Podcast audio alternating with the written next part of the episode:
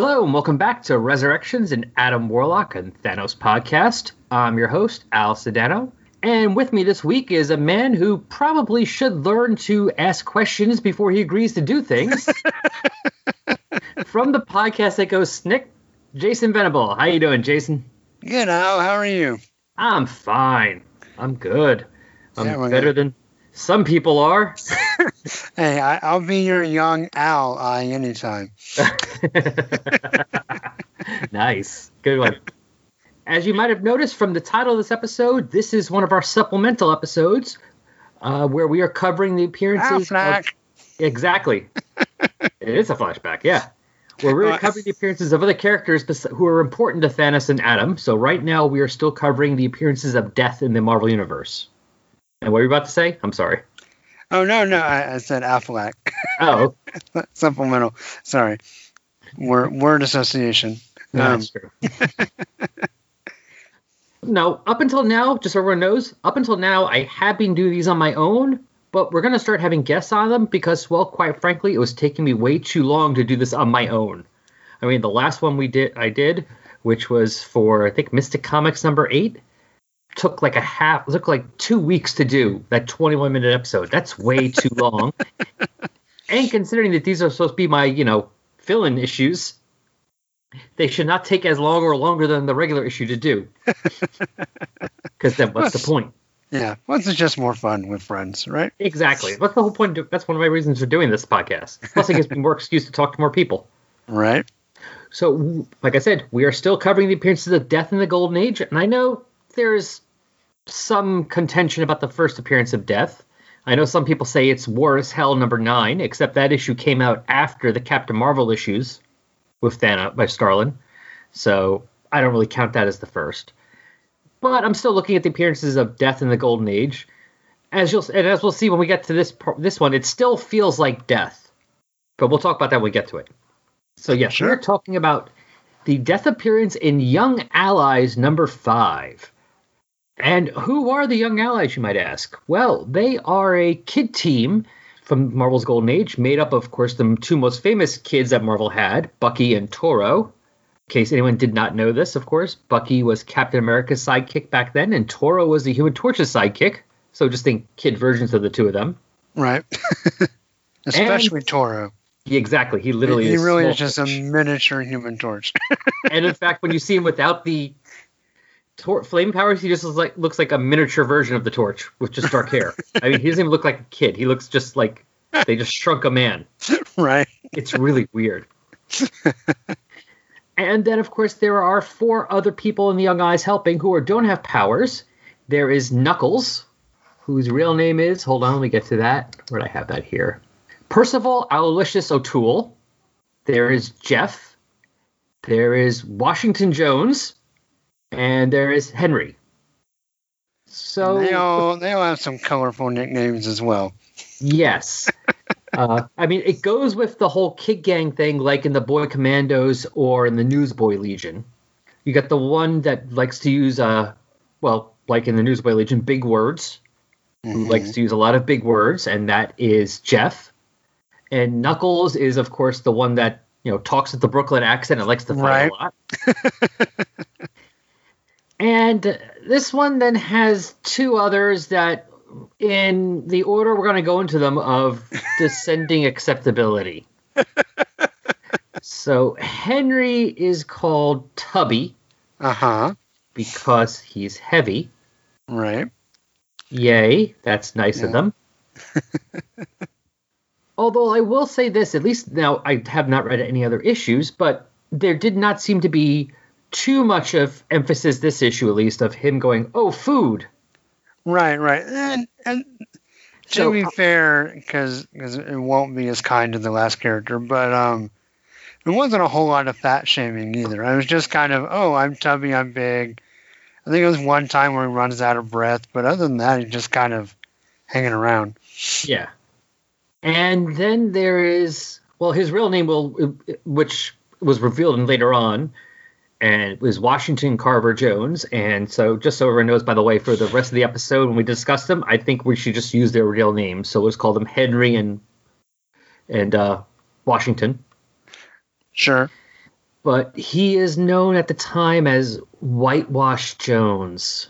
Yes. And- yeah.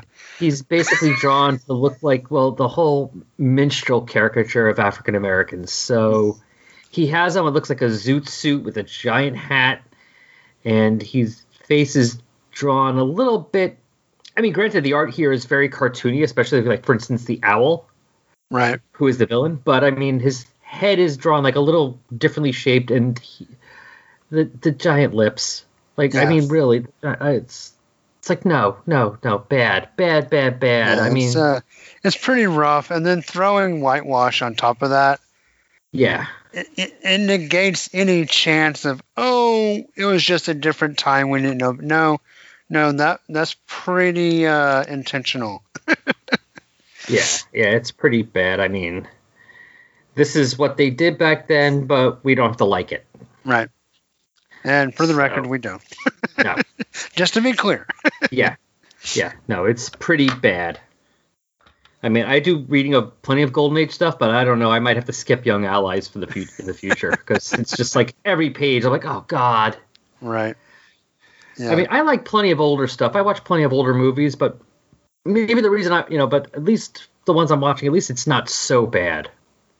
Like I think when they get so bad, it's like okay, I can't, I can't deal with this. I can't just go. This was the time it was, and I just have to take a breath and deal with it. right. Here, it's just like, no, just no. Yeah. so that's the characters. Anyway, so hold on a second. Let's get a bit of synopsis for this, and we're gonna get into this. Sounds good. All right. Young Allies Comics number 5 Horror in Hollywood. Writer Stan Lee. Pencils Don Rico and Al Avison. Inker Syd Shores. Editor Stan Lee. Cover art Alex Schomburg. Cover dated September 1942. On sale date August 28th, 1942. Cover price 10 cents. You can find this reprinted in Marvel Masterworks Golden Age Young Allies, Volume 2, and digitally on Comixology. In Nazi Germany, Adolf Hitler is furious at his previous attempts to demoralize American morale in his war efforts. So he calls his agent the Owl to travel to America to see what can be done about this situation. The Owl agrees to take the task and decides to direct his efforts to taking down America from within, starting with Hollywood. At that very moment, at the headquarters of the Sentinels of Liberty fan club, the Young Allies get a telegram from Hollywood. A director is interested in making a film about the adventures of the Young Allies and has asked them to come to Hollywood to appear in the movie.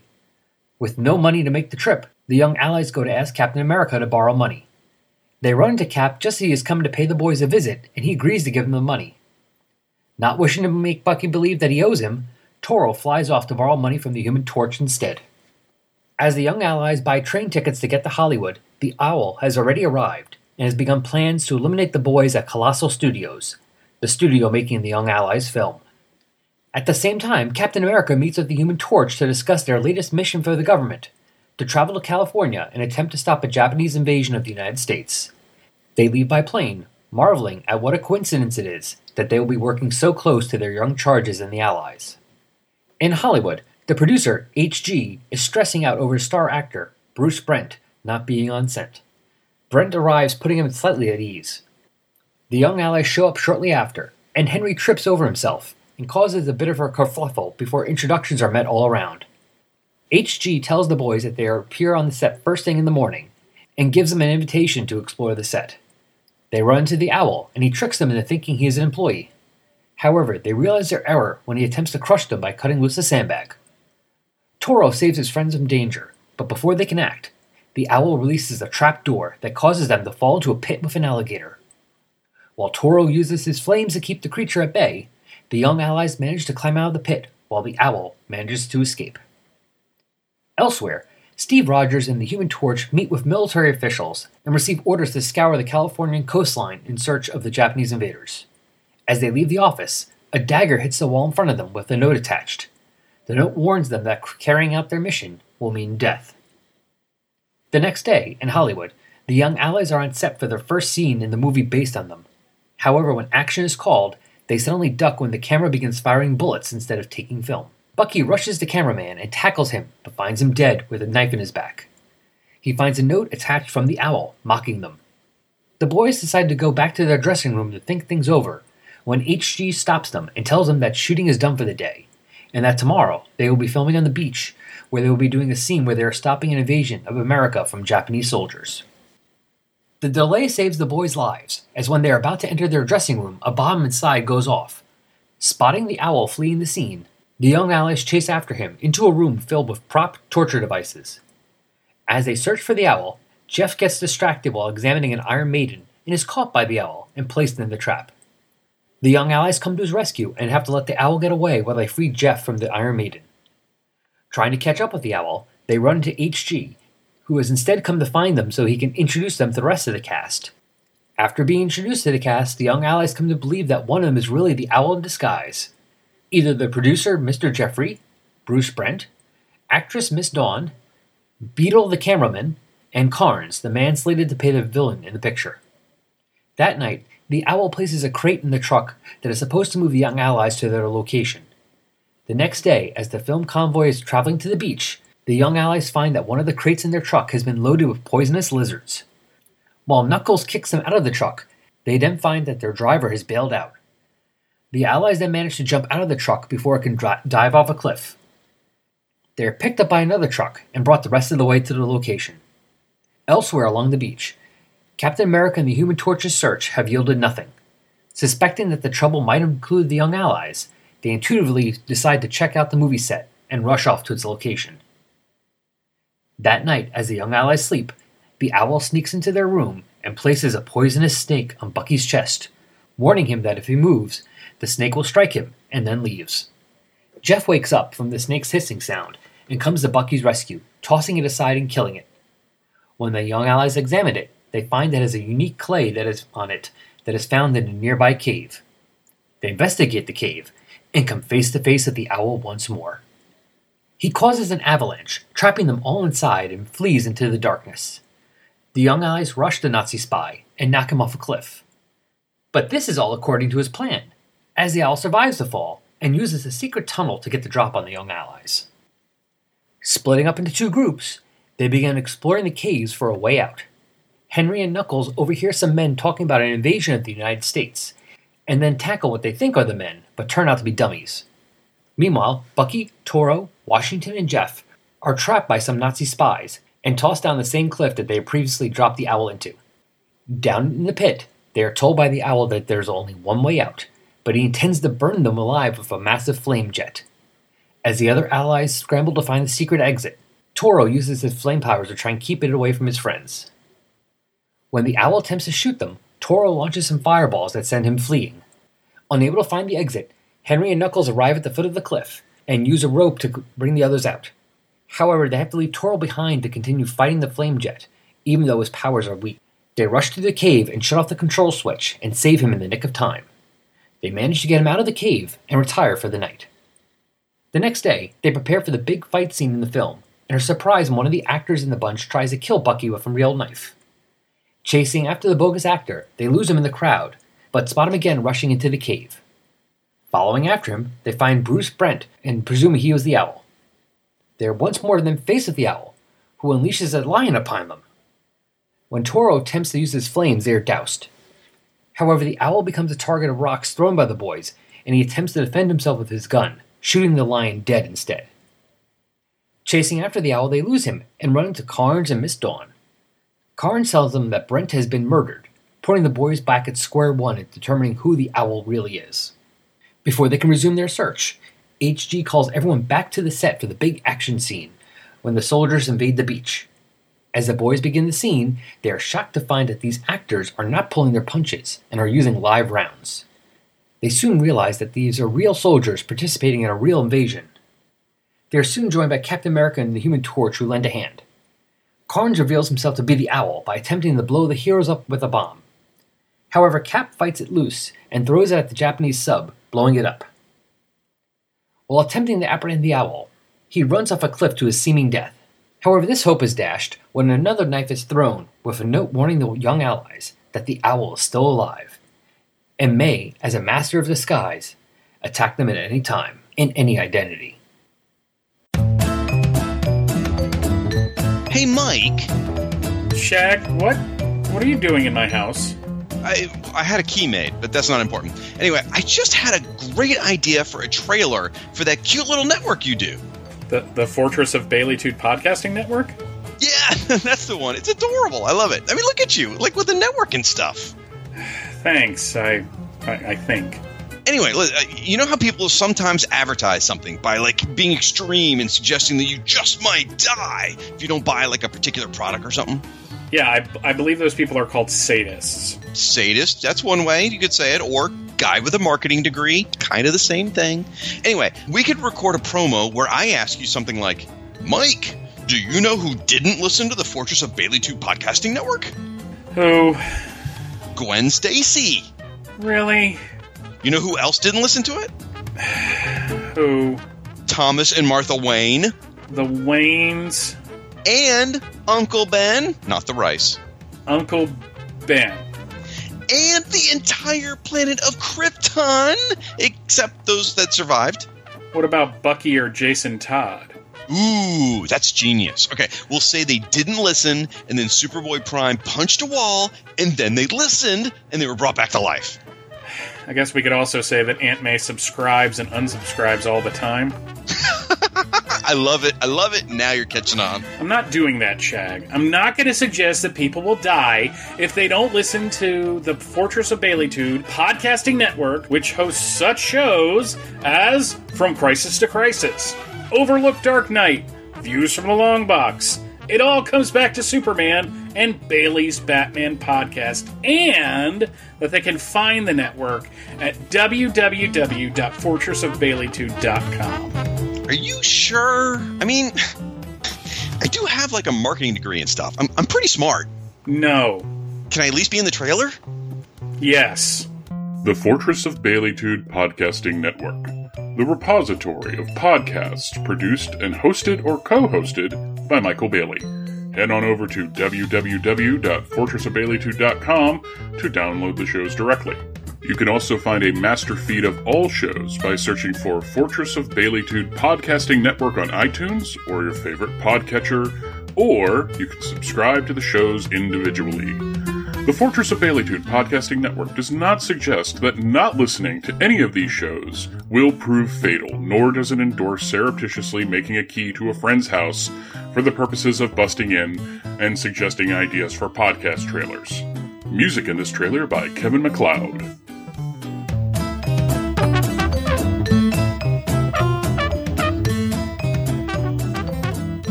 All right, and we're back. So the story is called Horror in Hollywood.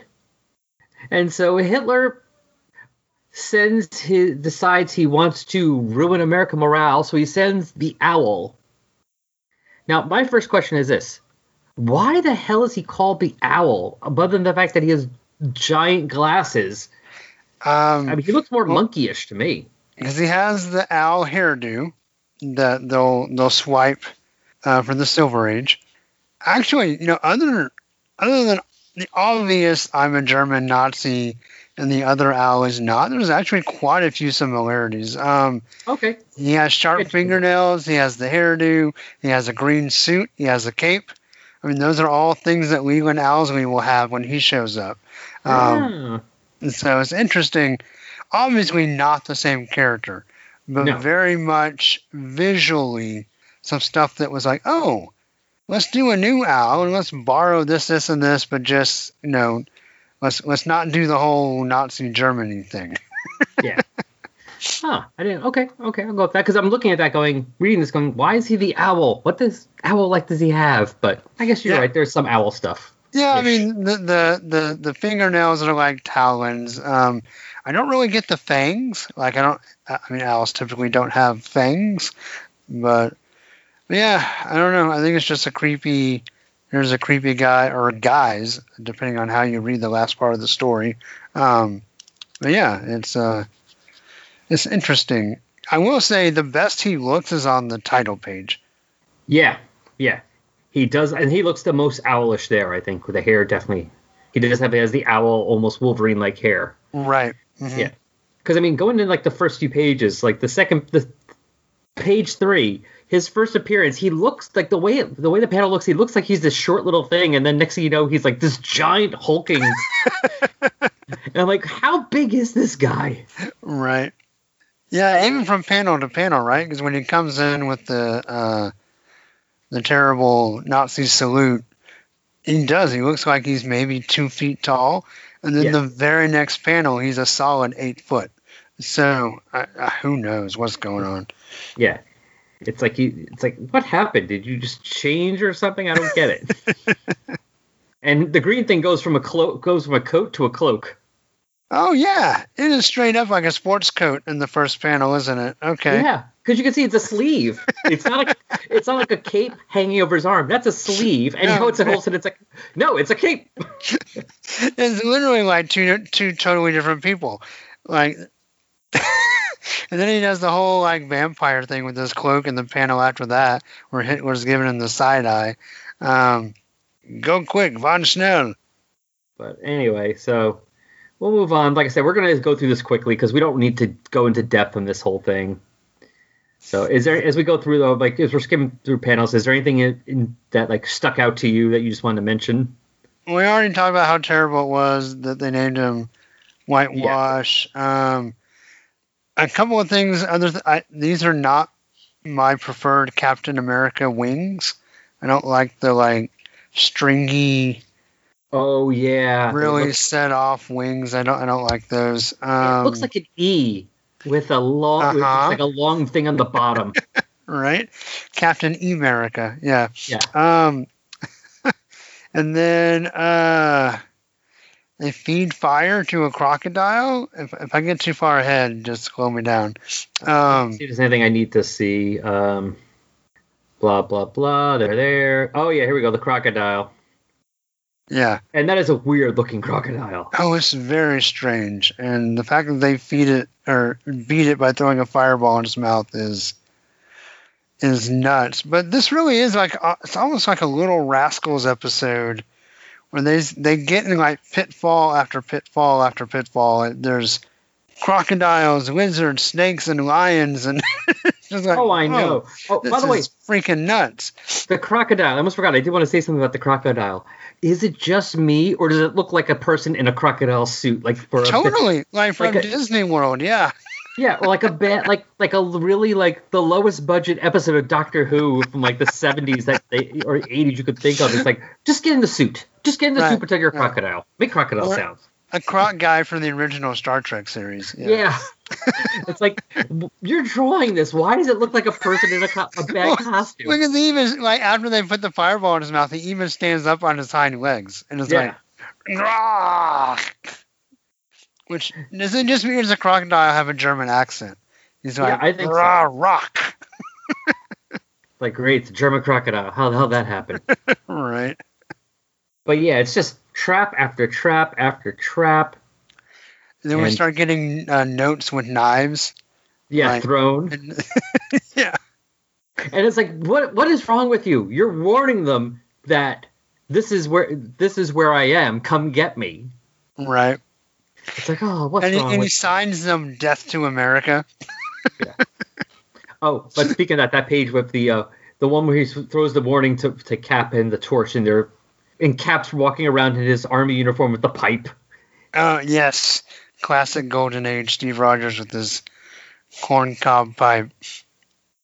or bruce wayne with the pipe it's Yeah. like oh my god everyone had to have a pipe Well, it's a sign of the times, right? It's just like in the early '90s when Gambit and Wolverine smoke cigarettes in every issue they're in, right? True. It's just you know setting them setting them apart. So some of the splash pages are nice. There's one with the owl like wringing his hands and some bats flying out of the shadow that looks pretty cool. wait where's this one which page Uh, digital copy is page 31. okay hold on let me get back to that So it's like after they chase everyone through the caves and and Knuckles has a good pitch where he throws a rock at the owl's head and they're like, Hey, nice pitch, Knuckles. oh yeah no that's one of the two pages i really liked Uh-huh. the two splash pages uh, because it is a pretty cool look. Plus, here's the nice thing: you actually get Washington fighting, and you don't see Yeah. his face, so it doesn't ruin it. right? He's punching a guy out, and yeah, and his back's he- turned, so there's no stereotype. And Yeah. it's just the three. It's just him and the two main heroes, Bucky and Toro.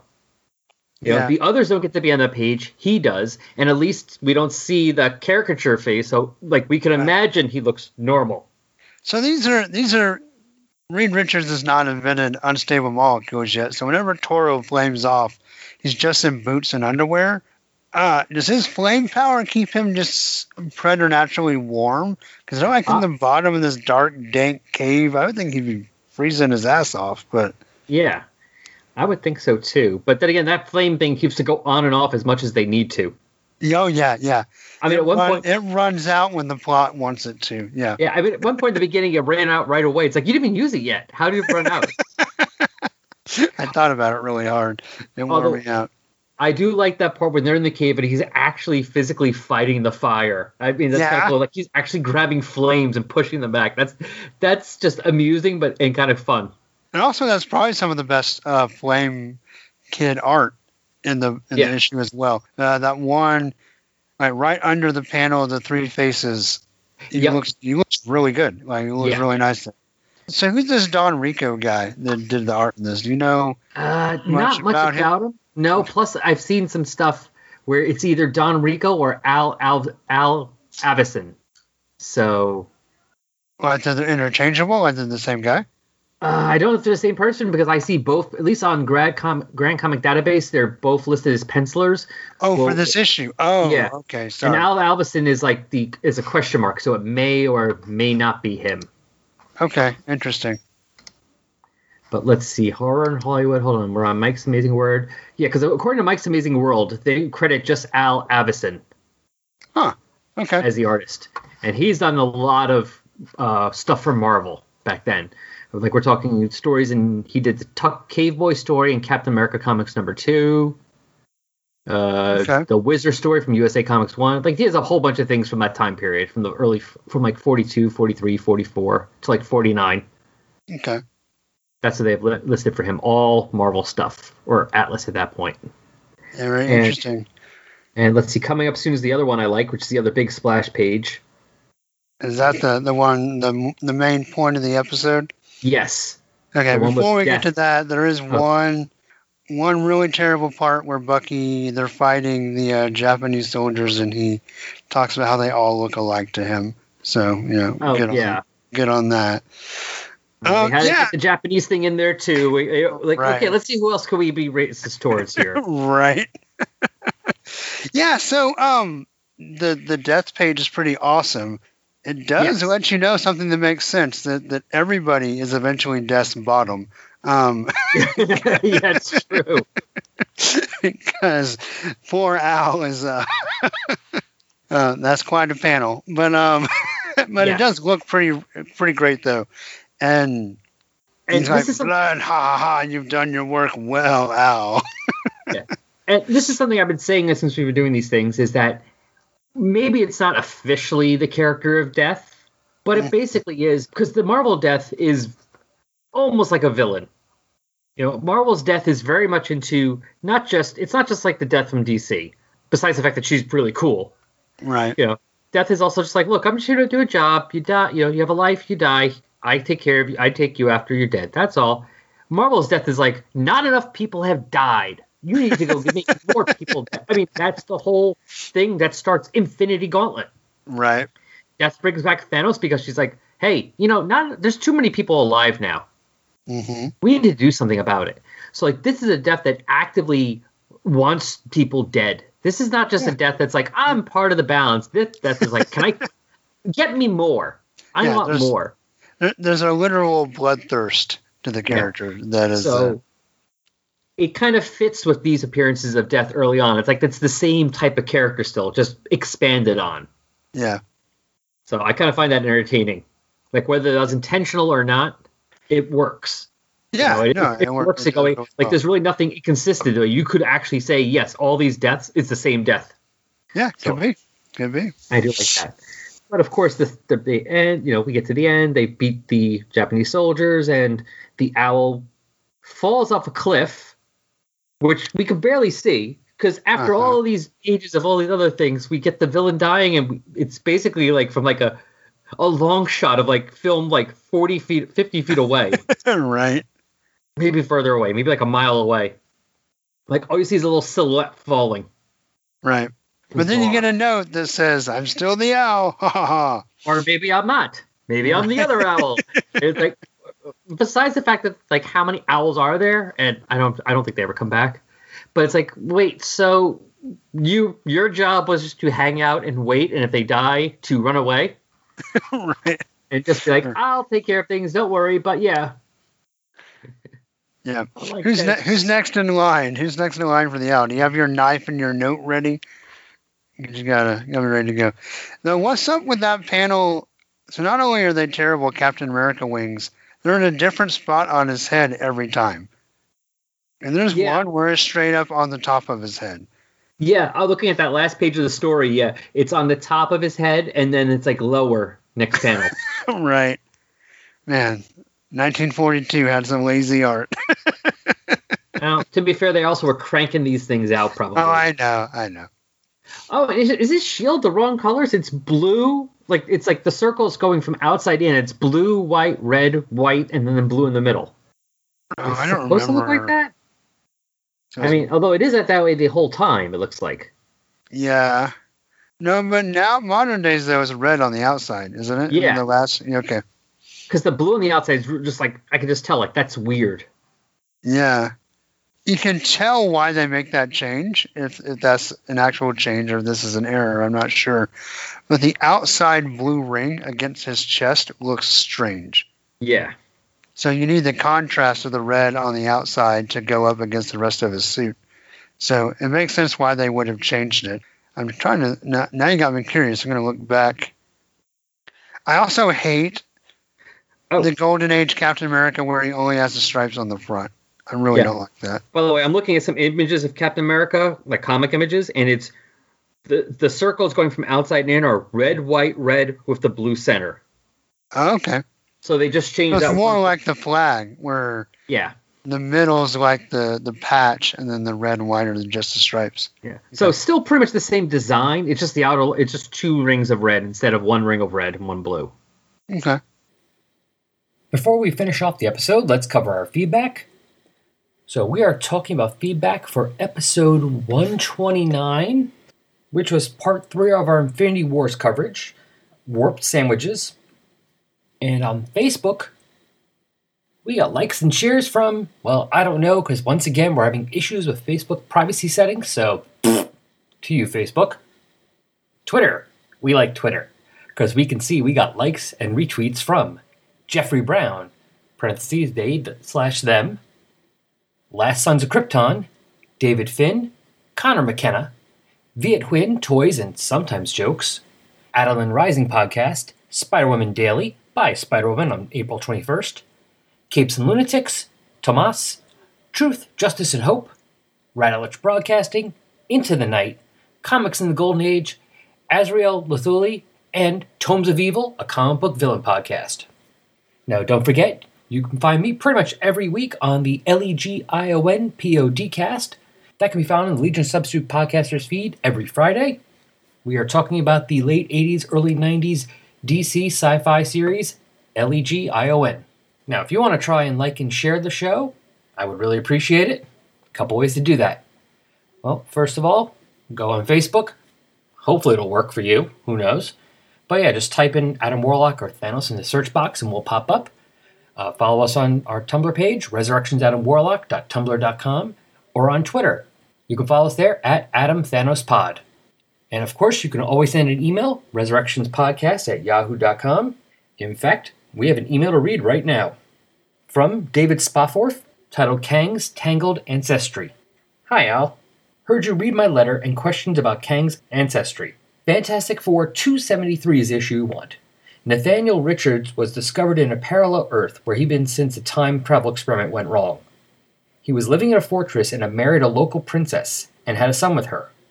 At the end of the issue, we skip forward to the year 3000, and Byrne represents the origin of Rama Tut from Fantastic Four 19, with him saying he discovered his ancestor had a time machine and discovered it in his ancestor's fortress.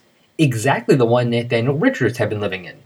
He shapes the time machine into a sphinx, and the rest is literally history.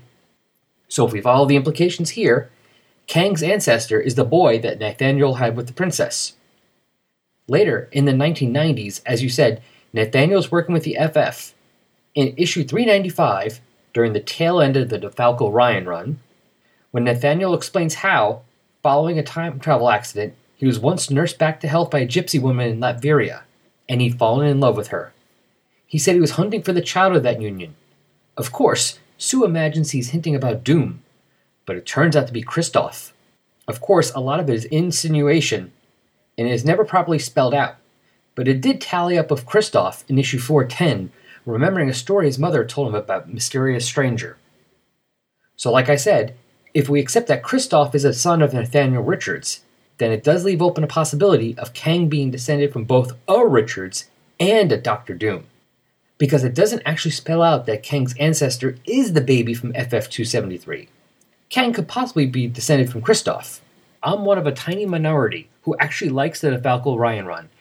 It was back crazy, with ideas and concepts that fit in with that edgy and dark mood of the early 90s, but grounded wonderfully by Paul Ryan's clean and extremely un 90s art. Cheers, David. All right, David, I didn't know about that, so that's interesting. So Nathaniel possibly could have two other children that we know of besides Reed. The one with the princess, who possibly is Kang's ancestor, and also the one who might be Kristoff, who also might be Kang's ancestor. I'll have to go look for those issues. That's interesting. All right, one other thing before we get back to the end of the episode. Last month we had two episodes out that were part of the Merry Marvel Marching Society crossover event. We were covering Acts of Vengeance. Episode 130, we had John Wilson and Michael Kaiser from Make Ours Marvel, and we were talking about the issues of Thor from Acts of Vengeance. And then Brian was here with us for episode 131, where we talked about Silver Surfer 33, Acts of Idiocy. And there were links in those episodes for all the ep- other episodes that were part of the crossover. Now, the second episode came out on March 28th. There were a few episodes that came out in the end of the month, so obviously they weren't included in that. So the links for those are included in the notes this time. Check these last few ones out too, because you don't want to miss them. We are Venomaniacs is the Venom Site official podcast for all of your symbiote news, reviews, and point of views about Venom-related comics, movies, television, animation, and merchandise. We are available on Podbean, Spotify, Apple Music, iTunes, Google Play Music, and YouTube. Join us, won't you? That was the Young Allies. Uh, like we said, uh, there's some. It's pretty cringy. There's a Yeah. lot of cringe. yeah, and it's also a story that's really weird and doesn't always make sense. I'm Yeah, sorry. it's It's it doesn't basically- always makes. Is there are there parts of it that do make sense? I'm sure somewhere something did. I might have missed it, but something did. Now, because we have this whole thing, I just wanted to say real quick afterwards. I read just now, it's on Marvel Unlimited, the Young Allies 80th anniversary special, which came out 2009, and in it, this kid. So that was at the time when Bucky was Captain America, or you know, Winter Soldier was Captain America. It starts with him at Arlington National Cemetery looking up a couple people, you know, that he knew back then and he finds there's a there's like a small young allies memorial but only two of them are listed and he finds the other two which is knuckles and washington. Washington is visiting knuckles in a hospital and he tells him it's bucky and they talk. And we find out for instance and this is something that marvel i'm not sure if that was the first time marvel established it but it has been established in other places that a lot of the char- heroes in marvel's golden age had in in universe had comics made about them as like propaganda. Mm-hmm. and but because there were comics made about them the the things are not always accurate or even true so this is how they get around it saying like because they talk about the facts like they draw us like we were 12 or 10 but like they were all like somewhere between the ages of like 16 and tw- 16 and 18 Okay. and also like uh, Henry, you know, aka Tubby. Like they say, you know, he was never as he was not as heavy as he was shown then. Like he might have been a bit husky, but he was not as fat as they draw Tubby.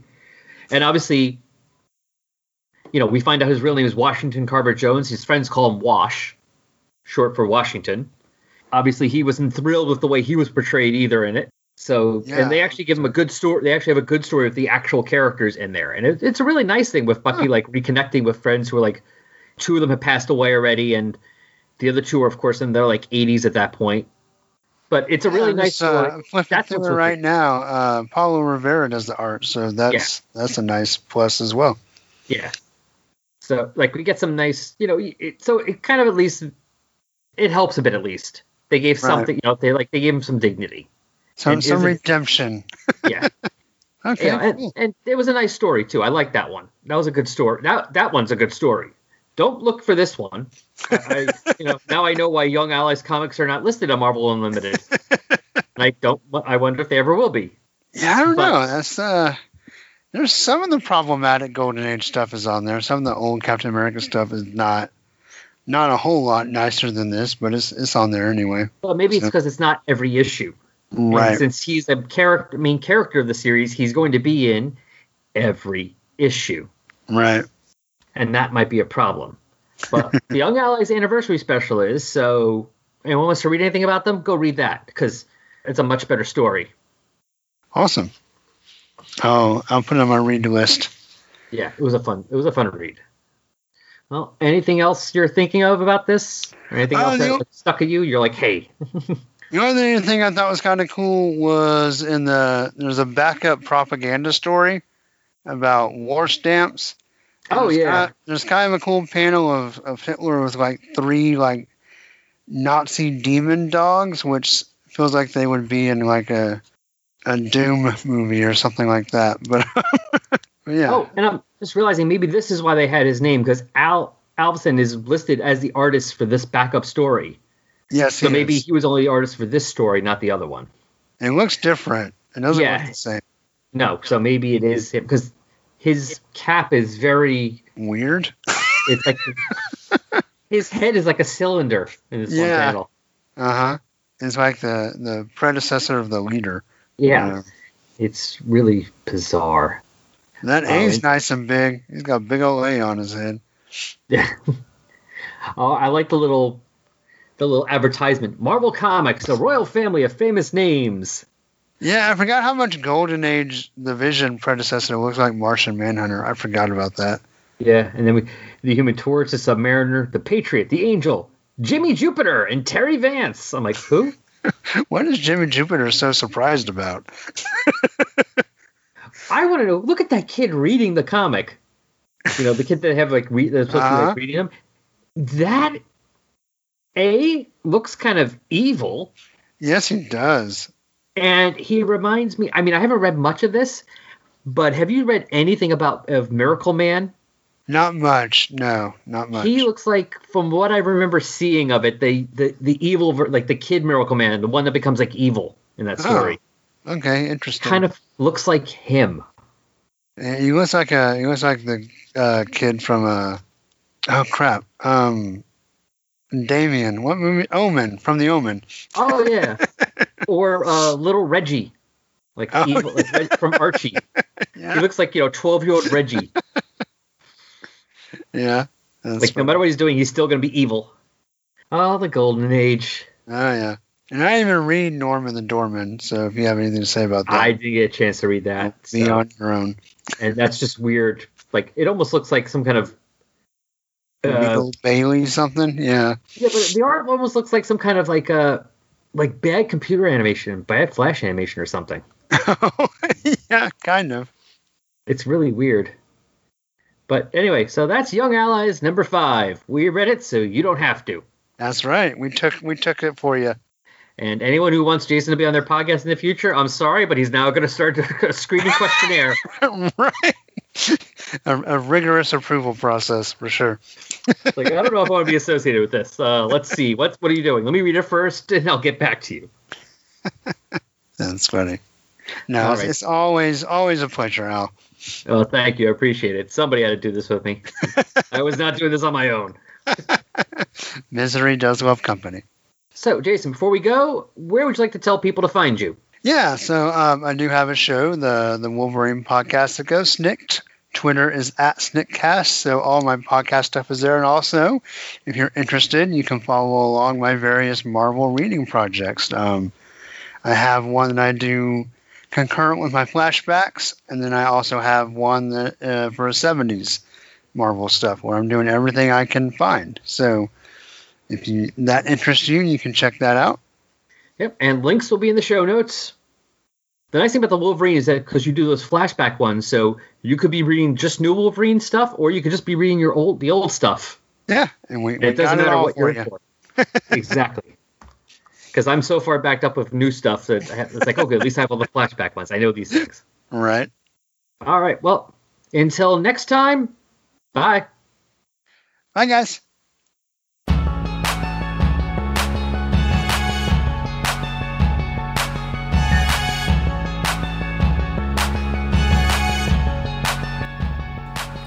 Resurrections, an Adam Warlock and Thanos podcast, is a fan made production, and no copyright infringement is intended, or happening, or even understood.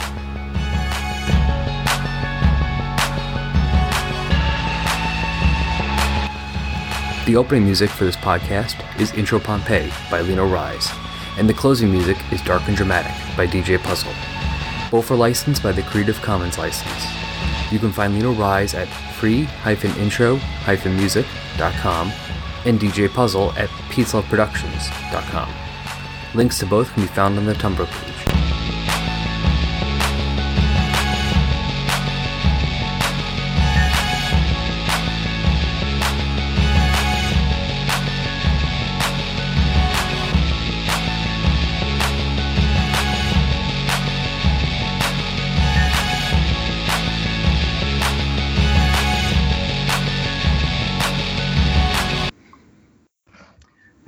Recording, and I can still hear you. That's good.